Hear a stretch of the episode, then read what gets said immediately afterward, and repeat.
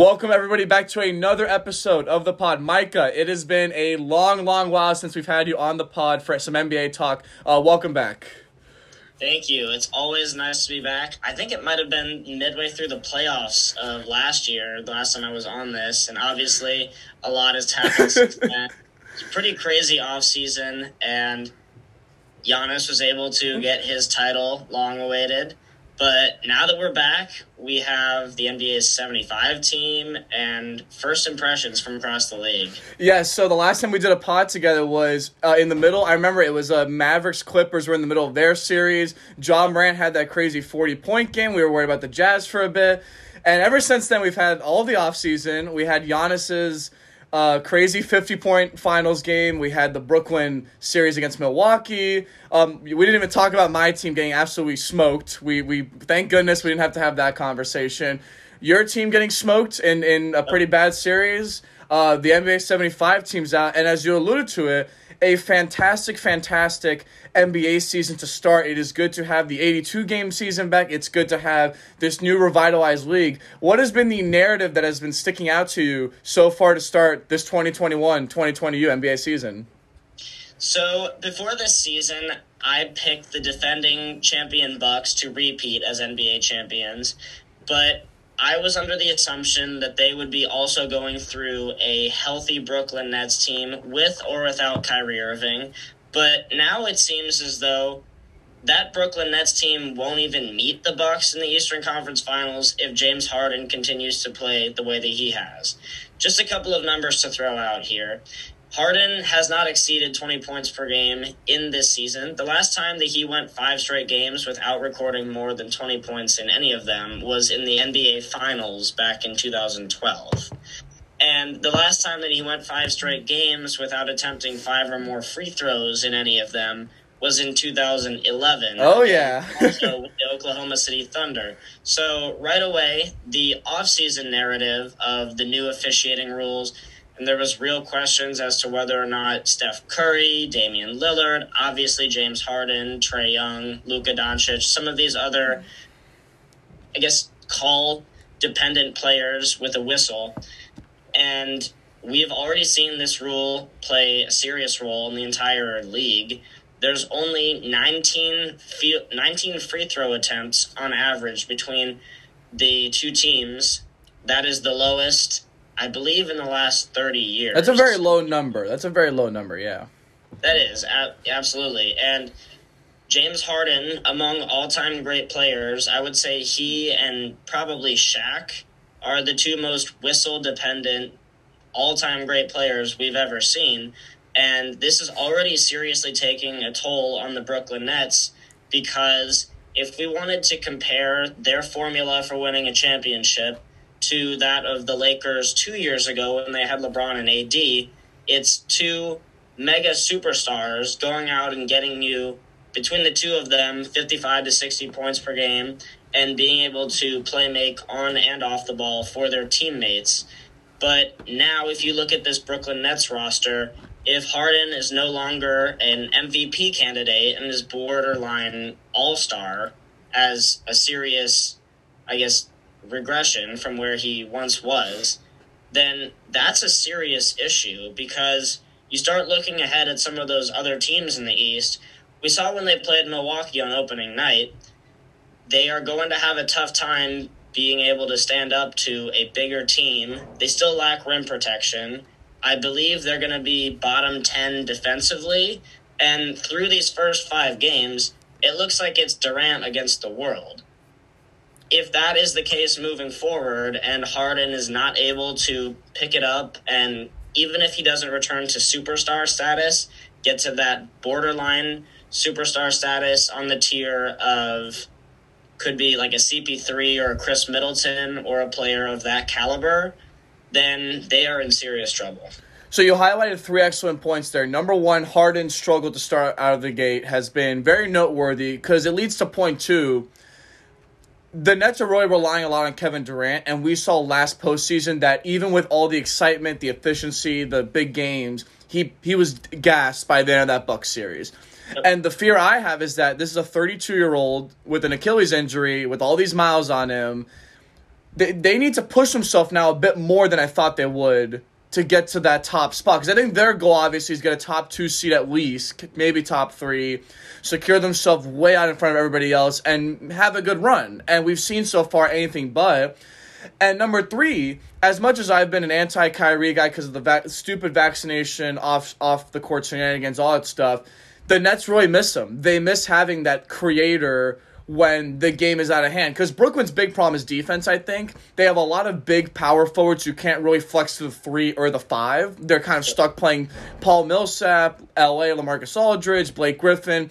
They can play five, but if you're playing them at the five, like 20 minutes a game, I don't know where your team's going. And even then, it's a weird fit with that team. They're kind of lacking what they've already given up, which is Jeff Green. They're missing that wing that can kind of do it all and be a three, like a legit three four stretch option. And I'm not saying Kyrie would have fixed that because absolutely not, but there there are some holes with this roster that I think we're kind of underrating here. So there definitely are, and if they have Durant and Harden, they're going to have a chance. But Kevin Durant by himself mm-hmm. is a brilliant, efficient scorer, but I would say that probably Steph Curry is the best offensive player overall in the entire game because I feel as though Durant is better as a play finisher with others being able to set him up. A couple of numbers jump out to me when it comes to having Harden on the floor versus off. With Harden on the floor for the Nets, be it with KD or without him also on the floor, they're a minus 42. Oh yeah. a plus nine with Harden off of the floor, be it with Durant or without. So moving forward, Steve Nash is going to have to have a couple of decisions to make. First off, who is their starting center? Because it, if it is Blake Griffin, then they're not going to be able to guard bigger players. Well, and and uh, and interrupt real quick. They've been playing Blake Griffin at the four recently and doing like Blake Griffin, Nic Claxton, Blake Griffin, Lamarcus Aldridge. But that's not Brooklyn's style. Brooklyn last year was really good with having a five out offense, give KD and Harden space. And the issue, the the cog in this machine is Bruce Brown, who's this six foot two guard who plays like a center. So now you have all these guys who are either too big or too small that play like bigs, but they're not not really bigs anymore because of how old they are or how what their skill set may mean. Yeah, absolutely. And to touch off of that point, they do have a lot of different guys that they can seemingly plug into those four, three, and five roles alongside Durant in the front court. But aside from really Durant, they don't have any great defensive players. Bruce Brown is probably the closest thing that they have to a good defender. And and Durant and Durant is so busy offensively, he can't even really contribute much defensively. Right. His main contribution defensively is going to be rim protection, and that's really their biggest weakness at this point on the team. So that brings me to my final point with the Brooklyn Nets, which is without Kyrie Irving, they go from best offense ever with him, Harden, and Durant, in my opinion, and the numbers back that up, to borderline top 10 offense so far in the NBA. And if you have that formula along with what I do believe will be a top, or excuse me, a bottom 10 defense, I don't feel as though that is enough to get over the hump. And they are considered to be the odds on favorites right now at basically every sports book at about 230 to the dollar. So, with that being said, I wouldn't throw my money on them. I again am picking the Milwaukee Bucks to repeat as NBA champions, but something needs to change in Brooklyn in order for them to get to that level. And I don't think it is a personnel excuse me. I don't think it's a coaching or a chemistry problem. I think it's a personnel problem. So that's a much different issue. Yeah, and, and the other issue, real quick, because I want to move on, they also don't have the resources to kind of fix all these problems. They don't have much a draft capital because of the Harden trade. Their pieces aren't really, like, you know, intriguing to the rest of the league to make a package together to get some guy. So this is a team to watch out for. I'm more intrigued. The top four in the Eastern Conference. It, it is wild. It's the Knicks, the Hornets, the Wizards, and the Bulls at four and one each. If you had done like a Vegas parlay on what four teams would be top four in the East, none of those would be my picks. Out of those four, so out of New York, Charlotte, Washington, and Chicago, which is the team that stands out to you the most? Because for me, it's honestly Charlotte or Washington. Excellent starts on both those fronts. Absolutely. Charlotte, obviously, with the number one offense in the league. The player that stands out to me the most is Miles Bridges. Yes, I, I love Miles Bridges stock. Yes. absolutely, yeah. No, absolutely no slander for Bridges will be allowed here. So, over the last four games, averaging 29 on 52% shooting, he wasn't my pick to win most improved player my pick to win most improved player was actually Darius Garland this season. We'll see if that somehow plays out. But I do feel as though that he is head and shoulders above everyone else in that specific awards race thus far. And if you're able to pair a player like that who is a count on it 20 points per game alongside LaMelo, who is also on track to make a huge leap in his second year in the league, this is not only a team that will catch your eye and they're more of a league pass team where if you're not doing anything else then you'll turn them on. This is actually a team that could make some damage because they're going to be able to score at will. They have enough shot creation to be able to attack any kind of defense. And the real question that it comes or that will come with them is again their center position. They still lack any kind of a real rim runner or, I guess, shot creation big. Which in this league you don't necessarily have to have that tool, but you at least need to have decent to above average rim protection on the defensive end because the Hornets are not any better on that end than they were last year. Well, and real quick, uh, it kind of reminds me of the Phoenix Suns a bit, where we overrate how important or underrate how important the center position is. We saw with the non-Ayton minutes how you can't play Frank Kaminsky and you know uh, I forget the rookie's name, but Smith like you know, spot minutes. You have to have competent 48 minutes of big men. We saw with the Knicks last year, as much as I hate New York, the Knicks did well last year, partly this year too, on having 48 minutes of Nerlens Noel and Mitchell Robinson and just quality veteran play at that center position.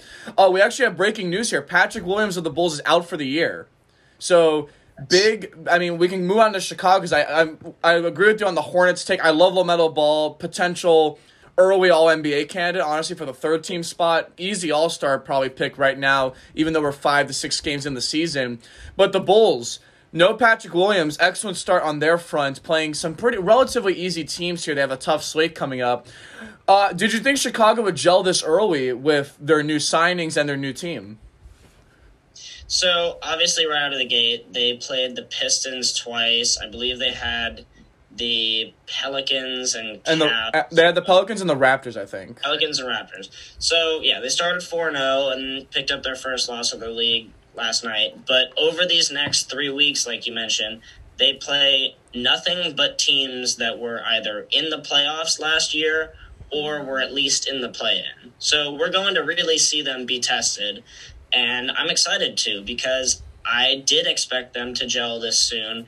And to me, it honestly feels a lot like the Clippers from two years ago, the first year when they were thrown together yes. with Kawhi PG, where you have a lot of different answers for different types of teams that can throw at them. But the one thing that I still have questions about is when you build an offense around Nikola Vucevic, you are going to have to bleed value on the other end when it comes to rim protection. And now with this Patrick Williams injury development, they lose probably the best defender in their starting lineup besides maybe Lonzo Ball.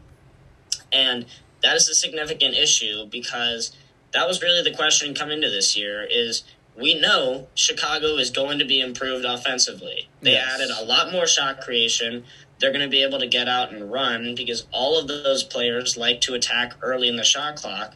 But defensively, they now have more switchability, they are more athletic. But to me, they're still a relatively thin team when it comes to bench depth as well as other ways to attack in the interior. So I remain a bit skeptical when it comes to putting them in that upper echelon of teams in the East right away. But aside from Milwaukee, and I'm going to put an asterisk next to Brooklyn uh, around that second best team in the East, it could definitely be them by the end of the year. Yeah, the, the the thing with this team that stood out to me, and ever since our last pod when we did offseason talk, I stress this time and time again. There's a difference in debating teams between what did they improve versus like how much did they give up to improve? Because i that's a, a, fine line. Like i was never in agreement with the DeRozan contract. I thought the lonzo ball contract was justified but a bit a little too much overpriced at the time. I thought they should have extended LaVine. they didn't. I thought the Vooch trade was horrible but they got better. We underrated like you can't play chandler hutchinson 30 minutes a night as your rotation player. And Chicago has con- even like Derrick Jones Jr. off the bench as your ninth guy. He was good in Miami as like kind of that role. He's good now, and I think we underrated Chicago. Got better all around. They they've they've adopted a philosophy of it's LaVine as the helm with all these role guys that can shoot. Lonzo Ball is the best fit with Zach LaVine as a off ball creator, secondary playmaker, defender from the point guard position. Vucevic is the spacing center that LaVine never really had because Wendell Carter was never it. I don't think he'll be it. And Lauri Markkanen was never even going to be it. And they have that now. And DeRozan is just this veteran that teams always look for. And I've never been a DeRozan fan since Toronto, but he kind of fits that mold. And I didn't think it would fit. And they're proving me wrong and they're proving you very right. So I remain skeptical, obviously. If I'm going to rank teams in terms of most likely to win the East, or better yet, most likely to upset Milwaukee in a seven game series, I would actually supplant Brooklyn, and this probably segues into the next team that we talk about in the Eastern Conference, which is the Miami Heat. Oh, you already know we're going to get some Heat talk in here. Let's do the it. Miami Heat, to me, are everything as advertised. A perfectly gelling team with culture guys who are going to be able to unite behind Jimmy Butler, who is a great leader. And on paper, as well as in reality, they should be the number one defense in basketball. They have as much switchability as you could possibly want. Bam Adebayo, aside from maybe Giannis, is the most switchable player in the NBA. He led the league in switches and pick and roll uh, actions last year via Second Spectrum. I don't see any reason why that won't continue. And then with lineup of uh, Lowry, Duncan Robinson, who still hasn't even hit his stride when it comes to shooting. I expect that to change. We have all the reason to believe so. Obviously, Butler, Tucker, and Adebayo. That lineup really answers any kind of defense that any team can throw at them in terms of being able to space the floor and being able to create and play inside out as well. Then defensively, they have rim protection, they have perimeter ball pressure, they also have the ability to take away and attack the corners on both ends of the floor. That is the PJ Tucker luxury. And as much as people are going to give him flack for Durant putting 50 on him, torching him, you can say, yeah. today, on the JJ Redick podcast and the Old Man and the Three, he was doing everything that he could and he was going to make it. So Durant is going to get his, but Durant is not going to be able to play make for others because I'm going to be able to take him on an island and at least hold him slightly below his otherworldly efficiency. That's exactly what you're getting in Miami is making great offenses play with a hand behind their back because they'll be able to take away the first look essentially the offenses try to throw at them and they're going to be able to contest and compete late in shot clocks. There's no reason why this is not going to be the best defense in the NBA behind probably the best defensive minded head coach. And unless they really are going to have a different Tyler Herro than what we've seen so far, yeah. they're going to be loaded from top to bottom. Yeah, what I like about this team, I personally underrated the PJ Tucker signing because he's he's the new Jae Crowder, not in terms of player type or mechanics, but he was a four that we always needed because this I've alluded this time and time again with Miami. We've never had a good four before Jae Crowder and but, but after Chris Bosh. It was always like Udonis Haslem at 35 years old. It was Meyers Leonard, Jarnell Stokes, all like Josh McRoberts. It was all these random guys that just never never worked. And PJ Tucker now is the new Jae Crowder. He's this awesome, as you put it, defender that can even do things as little as like protect corners more on closeouts. Like if you know, I watched the Brooklyn game the other night, and Brooklyn was getting no corner threes. It was all to be like up the front between like the top of the key and the side by the the elbows. That was it. They were not getting any shots in the corners, no open jumpers from any of that location, and. You said it best. Where this team has the most upside defensively in the whole league, and the most playoff potential in the league. Because I think regular season wise, they're probably worse. I think they're more like a four seed, five seed, more of like a four seed, five seed in the league than they are like a two, three. But playoff wise, if Brooklyn struggles like this continuously, you can argue Miami might be the second best team behind Milwaukee just on upside in the postseason. Yeah, absolutely. And I have the same stance when it comes to Miami. Obviously, you're not going to have coaching questions, unlike you will with Brooklyn.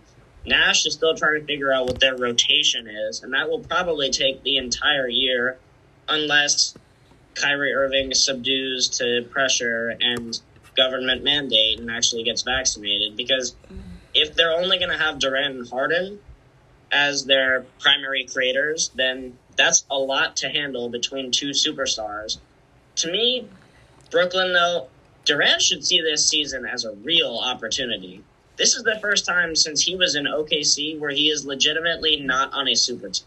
And he's the undisputed best player. Like, there's no Curry, there's no. Even Harden had some MVP talk last year. Now there's a full blown, like, hierarchy. Absolutely.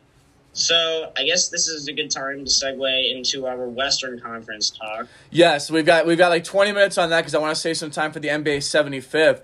Jazz at four and zero. Uh, no surprise there. Um, what's been the standout to you? Because they got some guys. Uh, you know, Rudy Gay's in the uh, in the fold, not playing yet. You got Hassan Whiteside. You lost Derrick Favors.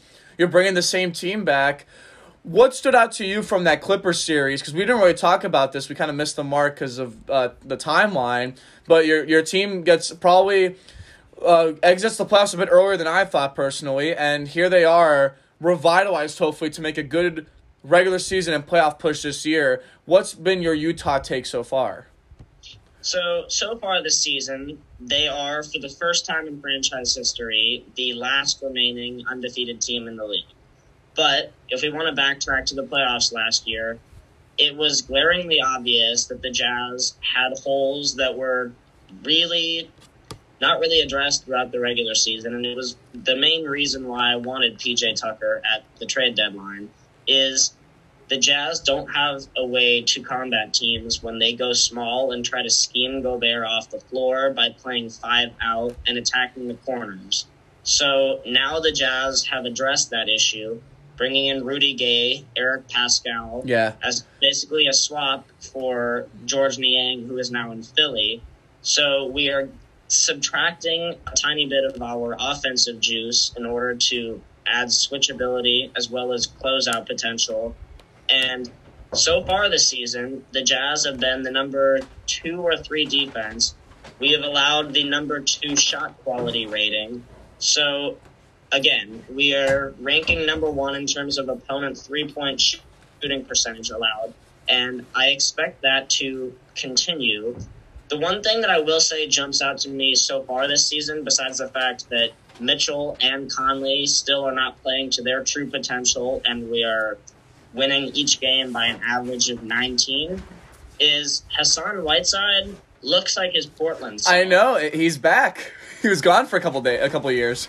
he was gone for a couple of years, but there's something that you really can't take away from him, and that is the ability to move his feet when he actually is motivated and be able to close off shots at the rim.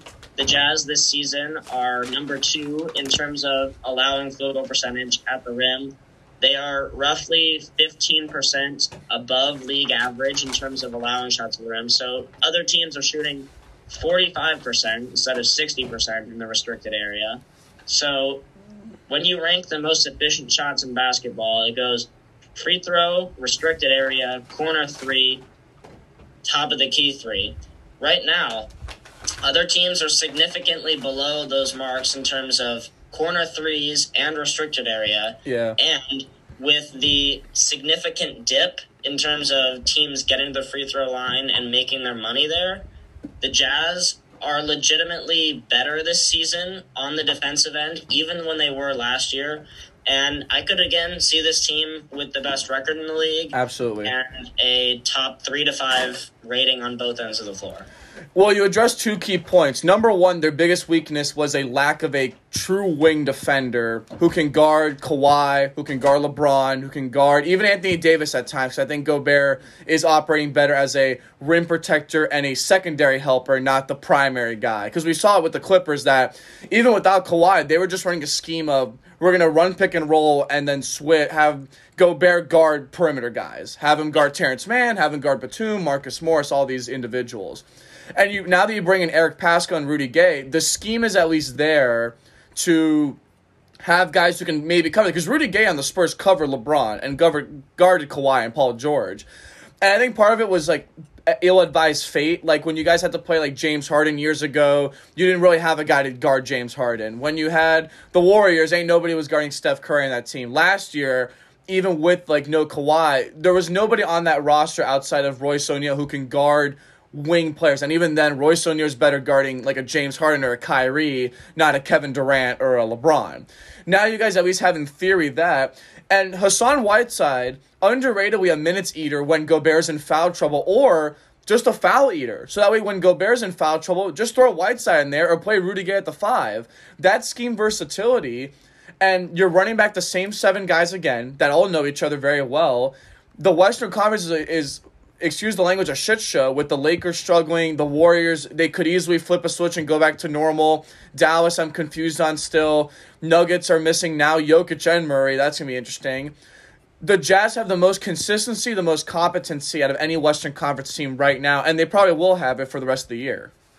So the continuity aspect is something that is right that you touched on. They're throwing together the same roster with a couple of key switches when it comes to bench rotation. But as we look at the landscape of the Western Conference, I am still a firm believer that having other teams have to win a game seven on our home floor is something that we really want. We want to have teams come to elevation and have to play in front of our home fans as much as they sometimes might be say a bunch of other controversial things. But I am still a firm believer in terms of home court advantage, as we saw last year. Even Milwaukee was able to close it out on their home floor. It was huge. And they would have if that was in Brooklyn, they would have lost by twenty. Easily. Agreed. Yeah, and they were able to win Game Seven in Brooklyn just by, I guess, the luck of Durant having slightly bigger feet than he otherwise could have. but yes, as we look ahead to some of the other teams in the Western Conference, I would say the one that I would like to have a more of a lengthy discussion about is Dallas. Oh yeah, I, I am on the Luka hype train right now. Give me your Dallas take right now because we didn't even talk about Jason Kidd. The, no Kyle Lowry for them, no Giannis. They got uh, Reggie Bullock and Sterling Brown to be the new. Uh... Yeah. so, what's Reggie your Dallas Bullock, takes? Sterling Brown. Okay, two more guys that can finish plays if they are set up and they're able to scheme wide open shots. That is a problem, considering as great as Luka is, I feel as though they're going to come into that same issue that we had in the Harden Rockets years, where it's one guy dribbling the ball all the time, it's high pick and roll, and you don't have anybody else that can rely on to go get you 20 points a game and be able to run the offense when he's not out there. Jalen Brunson is a great sixth man candidate to have to start second quarters, but I will say I really wanted to see this team do something in the offseason and throwing together the same roster for them is different than it is with Utah because Kristaps is not reliable and seemingly And he's no Rudy Go he's no Rudy Gobert either, so. He's no Gobert defensively and playing him and Dwight Powell on the court at the same time is something that is also a chemistry experiment, much like the Lakers,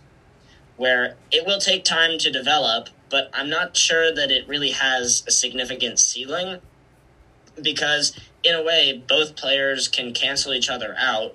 I don't feel as though either of them are great defenders outside of the paint, and while Kristaps is about an average rim protector to slightly above average, Dwight Powell somewhat lacks mobility, and that was kind of on display to start this season.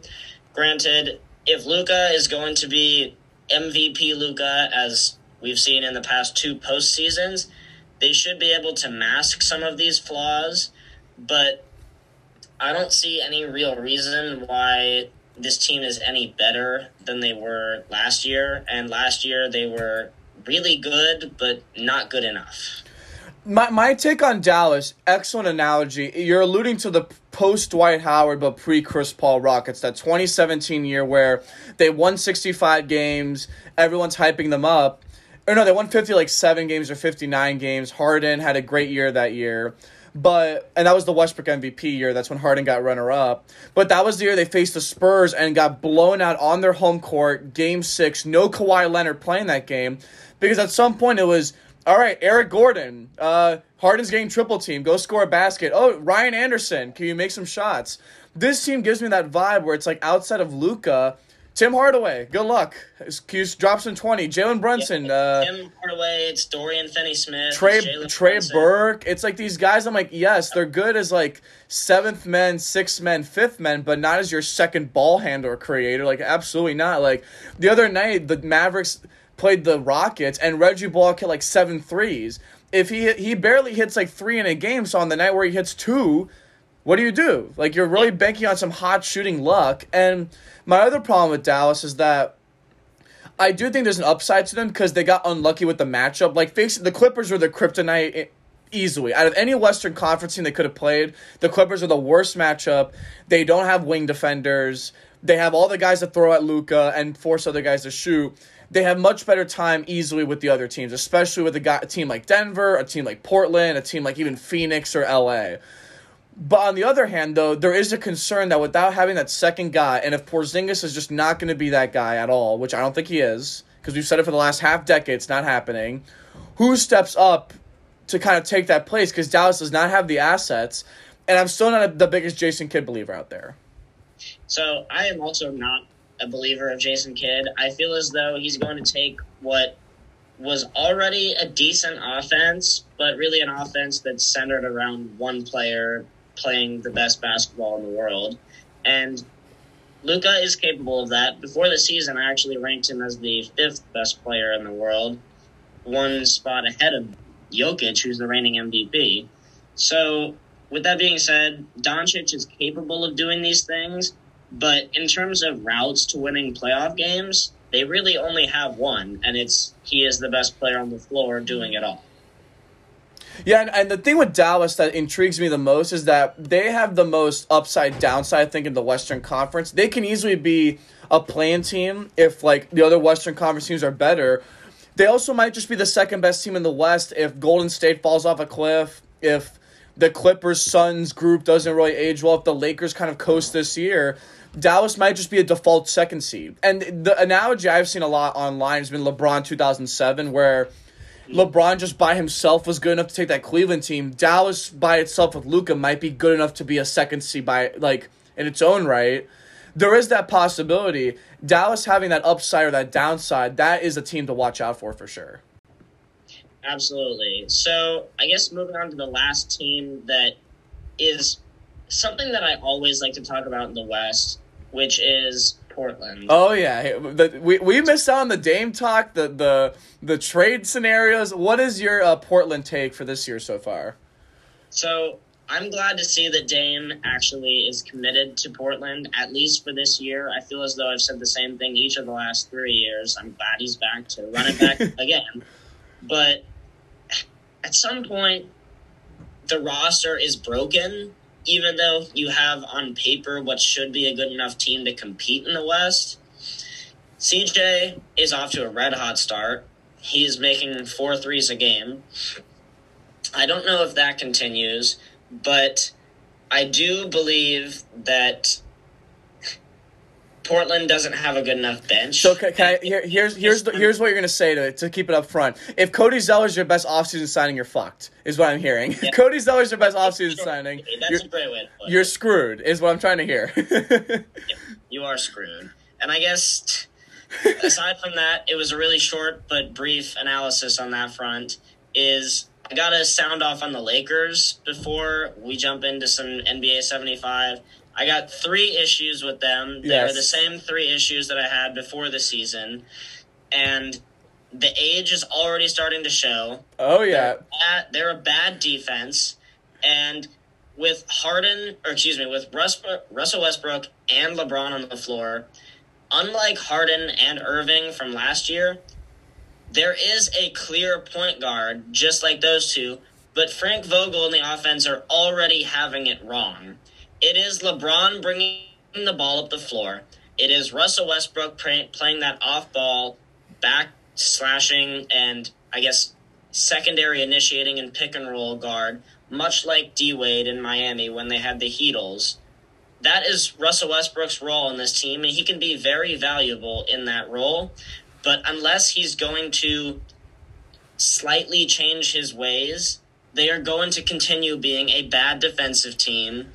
They are a team that relies heavily on LeBron being the best shooter. And if that that's is the case, not that that that's PTSD from that's PTSD from 2019 where they said give LeBron playmakers. No.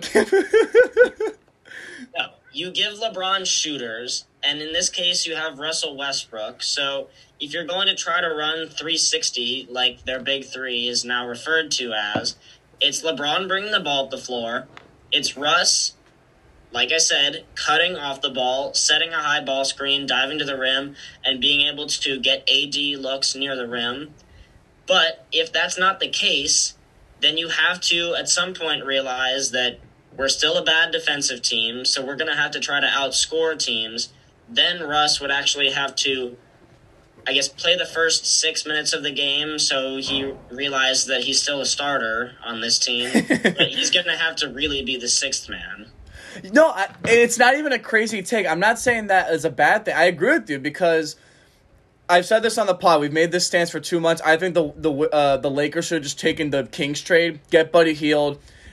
You're better off with Buddy Hield and nothing else, and keeping KCP than doing the like the Wizards might have their general manager might win best GM of the year for getting off the Westbrook contract and getting all those pieces back. They got a first round pick and three quality rotation plays for Westbrook. The Wizards are four and one are doing better without Westbrook right now than with Westbrook. And I get it, like it's a different team, whatever. But dude, like Westbrook is acting like an alpha when he's a, when he's a, a C at best, like a C option.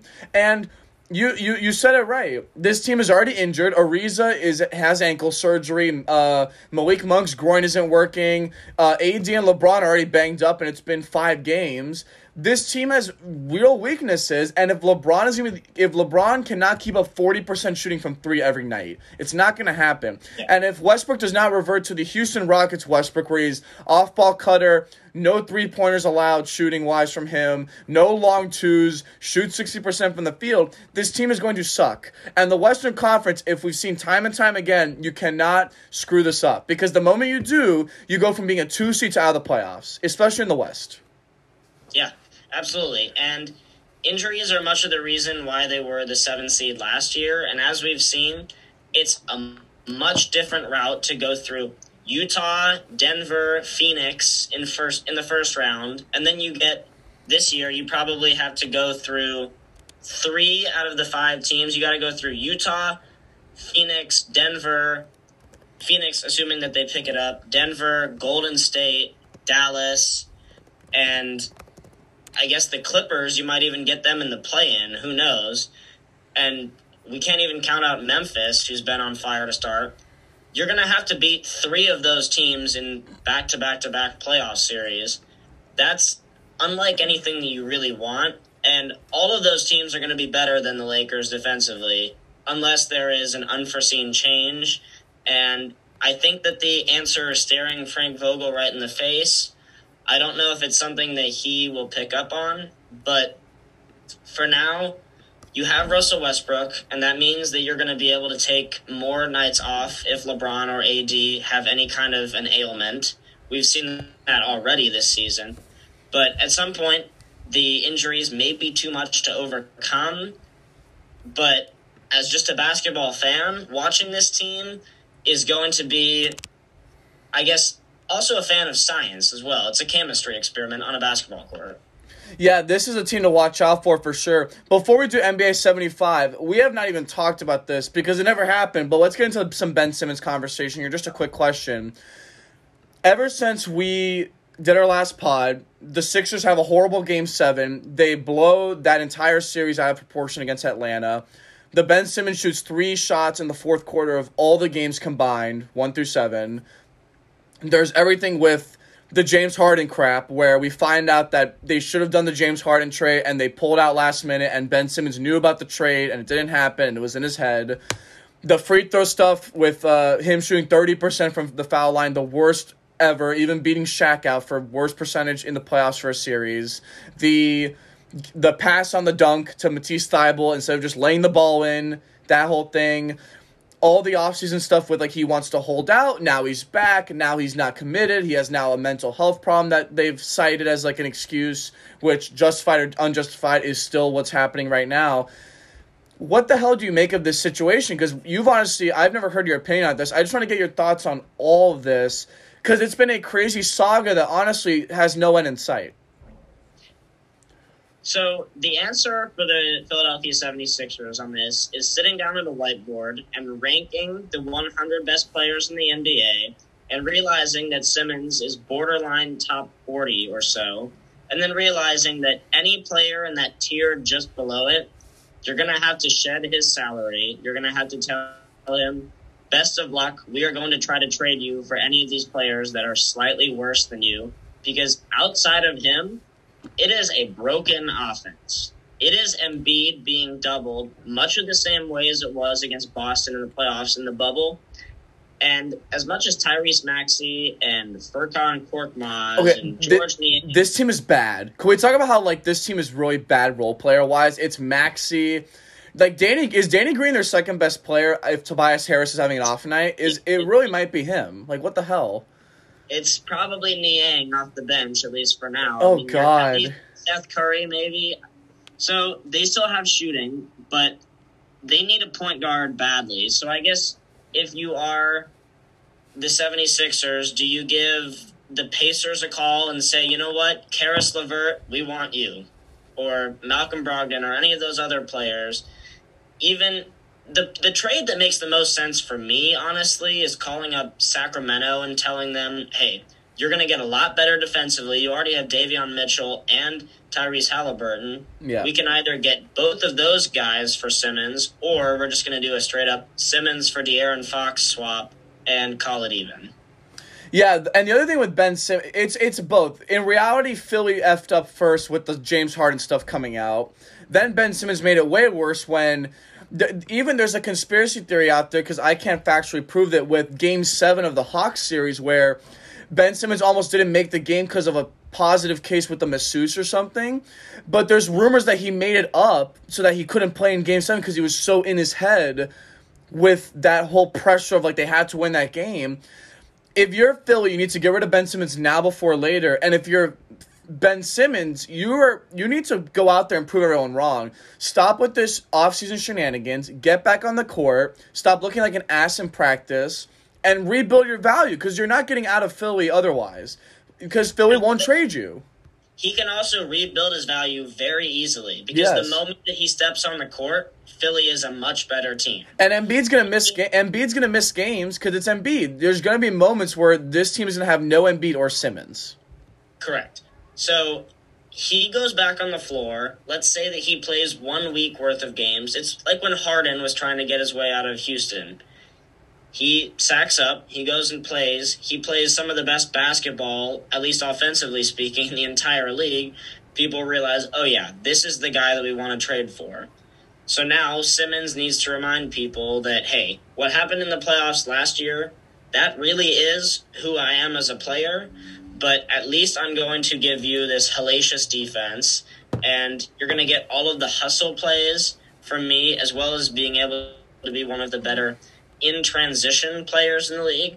So then teams that are trying to become faster and get out of some of their slower 24 second shot clock sets in the half court, they will at least be more tempted to throw something in there. So I guess if you're Indiana or Sacramento, that are both teams teetering on the level of mediocrity to out of the playoffs purgatory in the NBA. Then they'll see a player that is probably slightly better than anything they have at this point, and they'll probably throw it in and say, you know what, LeVert for Simmons or Fox for Simmons. So we got one last topic here. NBA releases their 75th anniversary team, and there was a lot of debate, as there would be, over who made it and who didn't. I think for this episode, because I'm gonna have an episode really dedicated to breaking down the team, but for this episode, let's focus on the snubs of those who didn't get in. The big one was probably Dwight Howard. I think there was a lot of like Dwight Howard, this, he should have made it, blah, blah, blah. Number one, do you think he should have been on the All NBA 75th team? Number two, what was the big reason you think that he wasn't put on it in the first place? So, yes, I believe that Dwight Howard is one of the 75 best players ever. He's an eight time All NBA guy. He won the Defensive Player of the Year three times. He's finished as a top five MVP candidate four times. When the Magic made the finals in 2010. Nobody expected that would happen. Yeah, it was that 09 team. They beat LeBron and they beat 09. Yeah. The, they beat the Celtics and the Cavs that year. They, that's correct. So nobody expected that. They were far and away the inferior team against LA, and he was far and away the best player on that team. Prime Dwight Howard for an eight year or at least a six year stretch, sans one of those years that he was slightly injured that was one of the best players we've ever seen. And to say that of the 75 players on there, you can't take off one of them that played in the 50s and or 60s to be able yeah. to make room for that. I mean, I can name the players right now that obviously should still be there played in that era. Okay, from the 50s, you're going to have to have George Mikan and Bob Pettit. Outside of those two, there's really nobody else that certainly needs to be yeah, maybe list. like Bill Sharman for like the late fifties, early sixties, but that's a stretch. Like yeah, okay. So then going to the sixties, you're gonna have Jerry West, Oscar Robertson, Bill Russell, Wilt Chamberlain, Hal Greer. I also agree Hal should Greer. still be on that list. But aside from those guys, Dolph Schayes, oh, obviously oh, yeah. a Syracuse guy. Should Dolph Schayes really be on there over Dwight Howard? Dolph Schayes is a guy who is considered a sharpshooter and never shot above 38%. yeah, and, and like long twos with like a push shot. I think what you're getting at here, the problem with this All NBA, this uh, NBA anniversary team is that I have my own ranking as well, like a top hundred list. And the challenge is that how do you, how is it fair to compare players from an earlier era into now? Because the players now are the evolved version of before. The analogy that a lot of people use is like Bob Cousy is the was the modern day point guard of his time. Damian Lillard is better than Bob Cousy, without a doubt. But Bob Cousy was more of a magnifying player and more of a historically important player than Damian Lillard would ever be. How do you quantify that on paper? Because by stats, by resume, Damian Lillard is probably better than and Russell Westbrook even. Like Westbrook has a better resume than Bob Cousy ever would. But Bob Cousy is better than Westbrook, I think, personally, because of the impact he had on the game, because he set we wouldn't have a fast break or a run and gun offense if Bob Cousy wasn't alive. Like Westbrook and Damian Lillard couldn't do this shit without Bob Cousy. The first real run and gun offense we would have had would have been the '70s Nuggets with Alex English and Dan Issel, and for a brief time you're gonna have like George McGinnis also on that team. That would have been the first time that we would have had one if it had not been for the '60s Celtics. Even the '72 Lakers, who had on paper probably the best big three ever in terms of just ranking all-time greats as to where they probably are in terms of the 100 greatest players of all time. That team was a bit slow when it came to pace and ability to score points per possession. So, yes, to that point, Dwight Howard, number one omission. Number two, Anthony Davis. That Anthony that's Davis. a tough one for me, but I have him in my top seventy five. What happened last year with the postseason, or two years ago with the postseason, was awesome and like that by itself made him good. The underrated one, Bernard King, not making it. He was like a top it's a tough call, but he was a top five player in the 80s. He took on Bird Celtics to game seven with nobody. He should have made it over like Damian Lillard. Like I'm sorry, Dam- what has Damian Lillard done in ten years that Bernard Bernard had a higher upside, higher postseason success. But that's the problem though with this debate. And I think the other issue that we're kind of leaning toward here it's we have a, a bias toward modern guys because we're watching the modern players play right now. We're seeing like guys the the players we're seeing now are the ones that people are talking about time and time again. We weren't alive in the 80s to watch Bernard King or Alex English. We weren't alive to see Mutombo or Grant Hill or even like T-Mac around even then. And those guys were all omitted from the team. Whereas these modern guys we're seeing every day, we have social media. Other than like these repeat clips of you know T Max thirteen points in thirty seconds or whatever, or Mutombo with the eight the eight seed over the one seed, we really aren't exposed to those sorts of guys. Like I don't think people know that Alex English had the most points in the eighties over Larry Bird, over Kareem, and nobody would know that. Everyone would say it was Bird or Kareem, but it was Alex English, and that that difference in generation makes this even more complicated. Yeah, they would say those two, or they might even throw Dominique Wilkins' hat into the ring. Yeah. But I think the one player that doesn't get enough credit here and is also a glaring omission to me is Tony Parker. See that one. That one's a tough one for me. Tony Parker's a hard sell. For uh, in turn, my problem is I think he was by himself not good, but he had a very good system around him. The flip side though is that he was an All NBA guy multiple years and was a Finals MVP. So I mean, you could play that card too. Full time All NBA. He was a Finals MVP. The thing that I just can't get away from, and it's it might be something that, in terms of just a winning bias, and that might also be a product of the system that you play in. But I don't understand how a team wins 50 games for 20 straight seasons and they win five NBA championships. Think about it. No other. They were the best. No, they're they are the best dynasty. I would argue they're better than the Russell dynasty in terms of just longevity. In terms of Yep. success, it's Russell's teams, of course, but in terms of they were a contender for twenty straight years. At some point, All of the other dynasties in NBA history Flamed- have at least two players on that 75 list. and they have just one. They have just Duncan. Yep.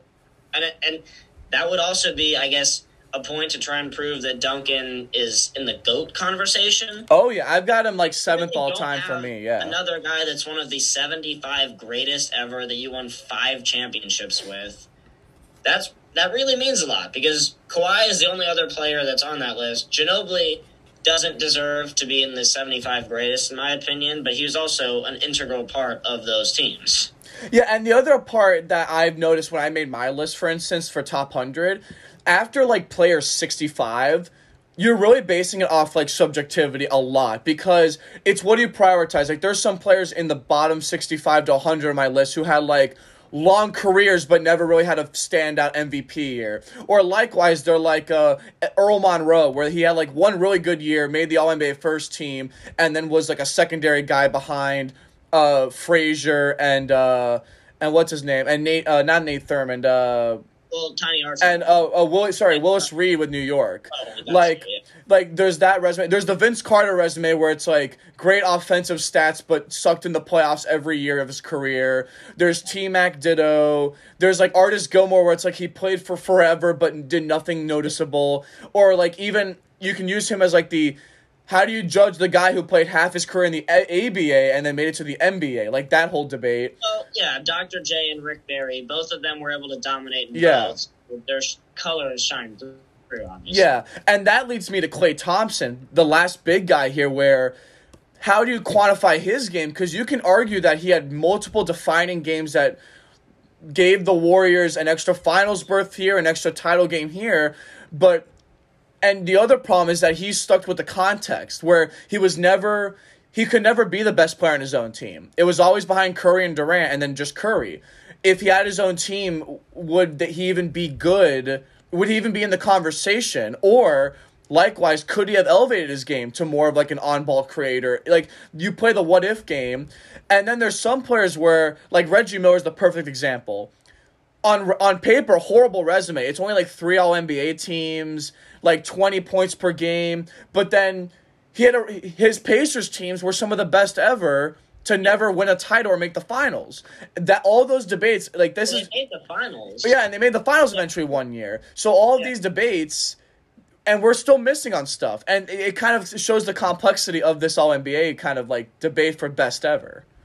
Yeah, so it's one of the reasons why a lot of people who evaluate basketball these days, they don't even take accomplishments into, I guess, their ranking of players. All they look at is talent and application. Yeah. How good are you on paper and how good are you on the court? And how good you are on paper, how many different quantifiable basketball qualities are you a shot creator? Are you a rim protector? It, it, it- it's the what it's the Westbrook corollary for me. It's the idea that like you put up great numbers on paper, therefore you're one of the best. Like people saying Westbrook is a top five point guard, God no. Even top ten is very like sketchy because of like Yeah. whatever. You're gonna Uh, kick out of Bob Cousy, Gary Payton. Does Jason Kidd, does he went- Jason Kidd not make the list? Yeah, come on. So, yeah, a lot of debate here, but we'll have a special episode where we'll do our own draft down the road in about 10 or so episodes. But uh, great episode as always. Thank you for joining the pod. And once again, welcome back. Absolutely. Thank you.